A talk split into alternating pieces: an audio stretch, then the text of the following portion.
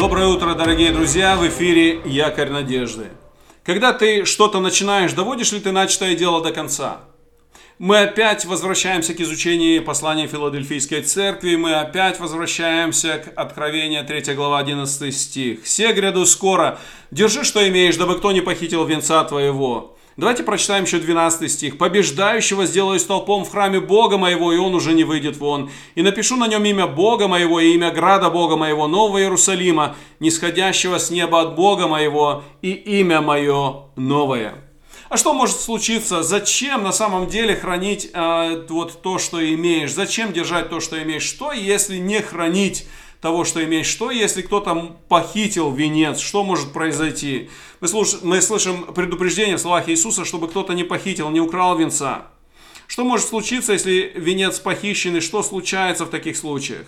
В данном случае мы можем посмотреть на послание церквям Сардиса и Ладикии. Сардис Вспомните, мы говорили об этом, об этой церкви в начале третьей главы Откровения. Большинство людей в этой церкви находятся в мертвом состоянии, они духовно мертвы. Христос говорит, что им нужно покаяться. Он говорит, что только побеждающий будет иметь белые, наде... белые одежды, что побеждающий будет в книге жизни, и о побеждающем Иисус будет говорить перед Отцом.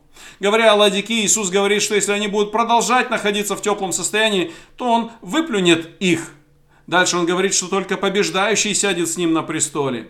Итак, побеждающий будет иметь большую награду от Христа и многие небесные благословения. А что, если не победил? А что, если венец не сохранил? А что, если ты позволил другим победить тебя?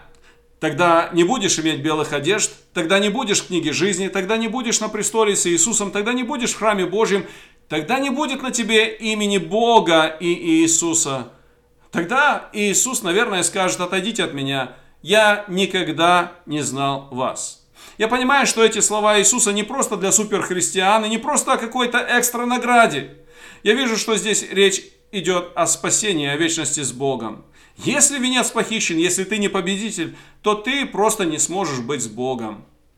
Итак, я думаю, что Христос предупреждает в этих словах о том, что существует реальная опасность от падения.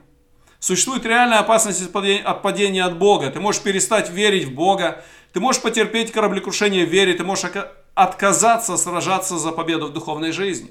Знаешь, самая большая опасность в том, что это не происходит сразу. Очень часто люди охладевают к Богу постепенно. В один печальный момент они могут понять, что они оказались без Бога.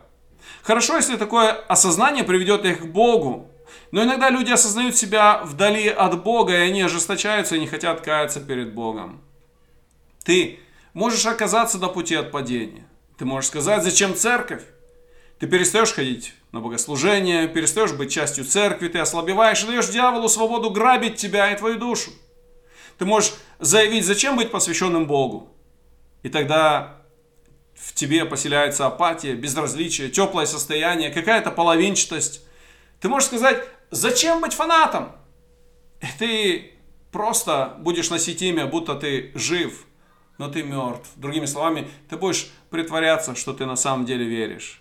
Ты можешь сказать, зачем преображаться обновлением ума, зачем изучать Библию и быть в общении с Богом. И тогда суета этого мира и философия этого мира будет всегда мешать тебе расти для Бога, ты будешь слаб. Не то, что бежать, идти за Богом тебе будет очень трудно. Итак, держи, что имеешь, дабы кто не похитил венца твоего. Я хочу предложить тебе подумать о том, как хранить венец, каким образом ты сможешь сохранить венец. Прежде всего, смотри на Христа. Он цель твоей жизни. Смотри на Него и иди за Ним. Второе. Удали все, что мешает тебе, всякое бремя и запинающий тебя грех. Послание к евреям, 12 глава, 1 и 2 стихи написано так. «Поэтому и мы, имея вокруг себя такое облако свидетелей, свергнем с себя всякое бремя и запинающий нас грех, и с терпением будем проходить предлежащее нам поприще, взирая на начальника и совершителя веры Иисуса, который вместо предлежавшей ему радости претерпел крест, пренебрегший посрамление и воссел одесную престола Божьего». Итак, смотри на Иисуса. Удали все, что тебе мешает, и иди за Ним – Иди за ним, сражайся до конца, борись, не останавливайся, держись до конца. Иди свой путь до самого конца, не останавливайся на полдороги. Продолжай верить. Благословений тебе сегодня.